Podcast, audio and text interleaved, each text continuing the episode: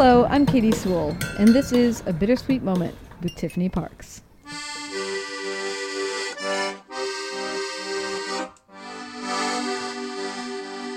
Hello, and welcome to The Bittersweet Life. I'm Tiffany Parks, and this is your midweek Bittersweet Moment. So, it's the beginning of the year, and aside from making resolutions, which we've already covered, lots of people like to look ahead to the year in terms of their horoscope. Now, if you remember back months and months, maybe years ago, we did an episode on the Chinese horoscope, and we took every sign of the Chinese zodiac, and we came up with something to do in Rome based upon the attributes of that sign. So today I'm going to do the same thing, but with um, the Western horoscope, which probably more people are familiar with, and most people listening probably already know what their sign is. Let's dive right in. When it comes to Aries, and of course Aries is the first sign of the zodiac, despite being an April sign, Aries are considered very competitive, and they like to win particularly. They like to be number one. So if you're in Rome and you're in Aries, what I suggest is to make a friendly competition of your trip, especially if you're in Rome with friends or with your kids. It's fun to make a game out of the things that you're doing. Specifically, you can see who can find the most animals. There's lots of animals around Rome. And so you can, you know, make a tally of who spots the most stone animals. Or you could look for keys. You can find lots of keys in the Vatican and keep track of that. Or if you're more a physical person, you could race your travel buddies to the top of the um, Spanish Steps or the top of the steps of Santa Maria Naracelli, which are both in the hundreds of steps. So if you're a competitive Aries, that might be something to make your trip a little more fun. Now, as for Taurus, Taurus, the May sign, these guys are very into luxury, into feeling good. That comes to eating and just beauty and overall feeling good, looking good. So if you're a Taurus, I would suggest take a little trip down Via Condotti, where you can find some very luxurious clothes and accessories.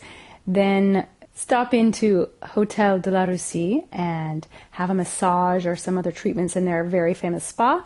And then head to dinner at a Michelin-starred restaurant. Rome has several one- and two-star and one three-star Michelin restaurants. You can look those up easily and find where they are. If you're a Gemini, you are very multifaceted, but that also comes to your intellect. Famously, Geminis are known to have lots of interests and intellectual curiosity. So that always makes me think of the original Renaissance man, Leonardo da Vinci. I don't know that he was a Gemini. I don't think he was, but he kind of encapsulates that idea.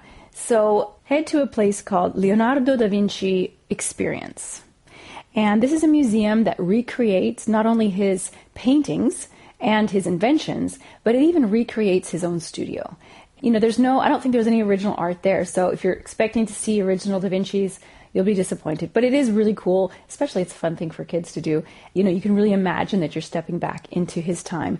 And the bonus is that the works of art and the machines that have been recreated based upon his art or his designs were done using the exact same materials and as much as possible the same methods that he used. Now, if you're a Cancer, we're in July now, uh, Cancers are known to be very family-centered. They have very close relationships with their families, and sometimes they can even be homebodies. So Cancers are not known to be big travelers, but you know everybody comes to Rome sooner or later. And so if you are a Cancer, you're probably here with your family. I would suggest having a family photo shoot out in the city. It can be hard to remember to take photos of your family. It can be difficult to take good photos when you're out with your family. So a really fun way to capture your memories is to hire a photographer. And I recommend someone named Alina Vicente, and she offers really great family photo shoots. She specializes in families. She's from here, so she knows all the best places, and she will take you out and do an hour and a half to two hour session, and you can get some really great family photos. I will put her website in our show notes. Now, if you're a Leo like myself, uh, you like to be up high. That's what they say about Leos. We're cats, of course, and cats like to climb and be nice and high. So I suggest climbing one of Rome's many hills, specifically the Janiculo Hill or the Pincian Hill.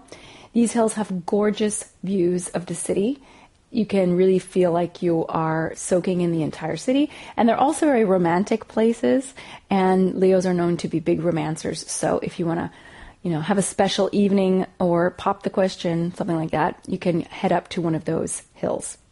If you're a Virgo, they say that Virgos love books, they're big readers, and they're also very, very organized. Now, to me, if you want to combine those two passions of organization and books, you got to go to a library. And Rome has a couple of really beautiful historic libraries. They aren't libraries where you can check out books or anything like that, but you can go and visit them just for their artistic value. And the ones I suggest are Biblioteca Casanatense, which is near Sant'Ignazio Church, Biblioteca Angelica, near Sant'Agostino Church, and Biblioteca dell'Accademia Nazionale dei Lincei, which is in the same building that has the Galleria Corsini in Trastevere. I'll put all of the addresses for these libraries in our show notes. I don't know that they have links, so I can't promise that. But they're all beautiful in their own special way, just glorious places to go for anyone who loves books.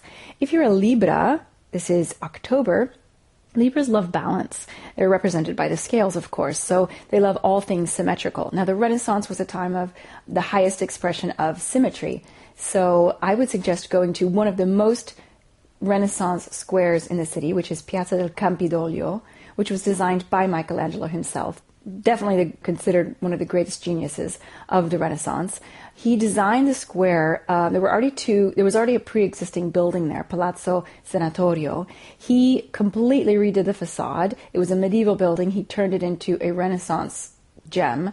He also designed buildings on either side to make the square as symmetrical as possible. There's also a beautiful star-shaped paving design right in the center of the square. Uh, he designed this, but strangely, it wasn't actually laid out until the time of Mussolini. Not a lot of people know that, but it's very beautiful. It's an eight-pointed star and very symmetrical and very visually pleasing, especially if you're a Libra. Now, Scorpios, they are considered the most intriguing and mysterious sign. So I suggest a visit to a Mithraeum.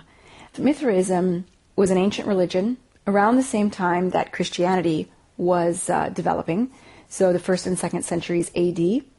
But it was a very different religion. It was very, first of all, it was a male-only religion, and it was very mysterious. Still today, there is not much known about Mithraism because it was a secret religion. There was no documentary evidence. No one could write about it uh, or keep any detailed descriptions of anything that went on. We do know, based upon archaeological evidence that is found in the actual temples, the Mithraeums, where this religion was practiced, they do know a few things. The religion involved ritual banquets and the ritual slaying of a bull. There are some details that are known, but it is a very fascinating religion, and going to see a Mithraeum, which, you know, they're always underground, they're always very dark and kind of creepy places. It's the kind of thing that a Scorpio would like. Now, as far as Sagittarius, they are the most adventurous of the signs in the zodiac. So the best thing for a Sagittarian to do would be to go skydiving over the city. Now, you can't actually skydive right over the center of Rome for obvious reasons, but you can skydive over the countryside, not far away, just about ten miles east of the city, in a place called Monte Campatri.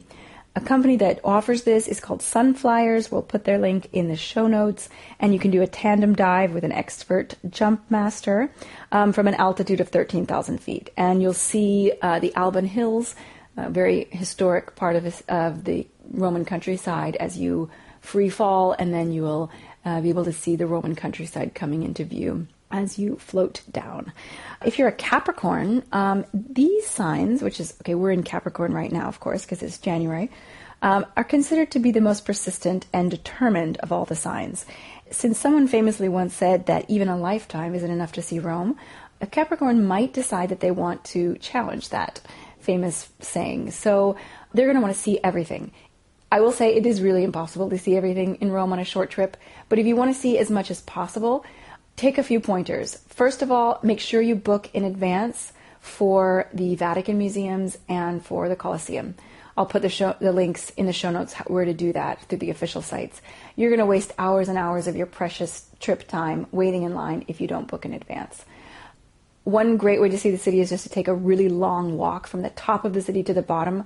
I recommend starting in Piazza del Popolo, heading down through Piazza di Spagna, uh, go to the Trevi Fountain, then you can cut through across Via del Corso, Piazza della Colonna, the Parliament, the Pantheon, Campo dei Fiori, then across the river and into Trastevere. Now, this is by, mo- by all means not the entire city, but it is a really good chunk of the historic center that you can easily see in one day if you keep a good pace and you start early. Now, Aquarius, um, they're considered to be very nurturing signs, big animal lovers. So I always suggest if you're an Aquarian, go to Rome's Bioparco.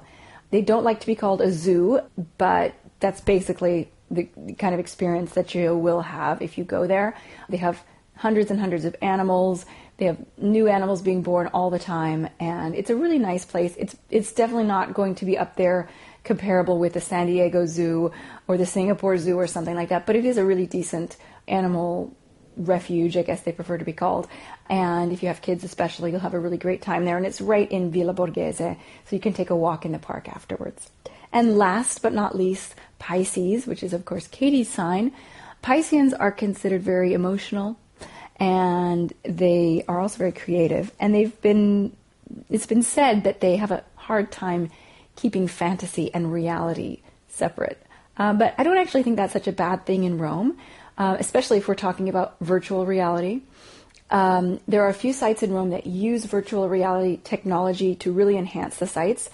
As you know, if you've been to Rome, sometimes walking through ruins, it's hard to understand what you're seeing, especially if all you have is a guidebook to go by. Virtual reality will take these sites and help you see what they were like in ancient times. One place you can do this is at Palazzo Valentini, where they've reconstructed some ancient Roman homes that are underneath the uh, Baroque palace. And the other place is now at Circus Maximus. I haven't actually been to Circus Maximus to see their virtual reality show, but it is supposed to be very, very cool. So I hope that this has given you some ideas of what to do and see in Rome based on your zodiac sign. And I hope you have a great time when you do come. Thanks for listening. Join us again.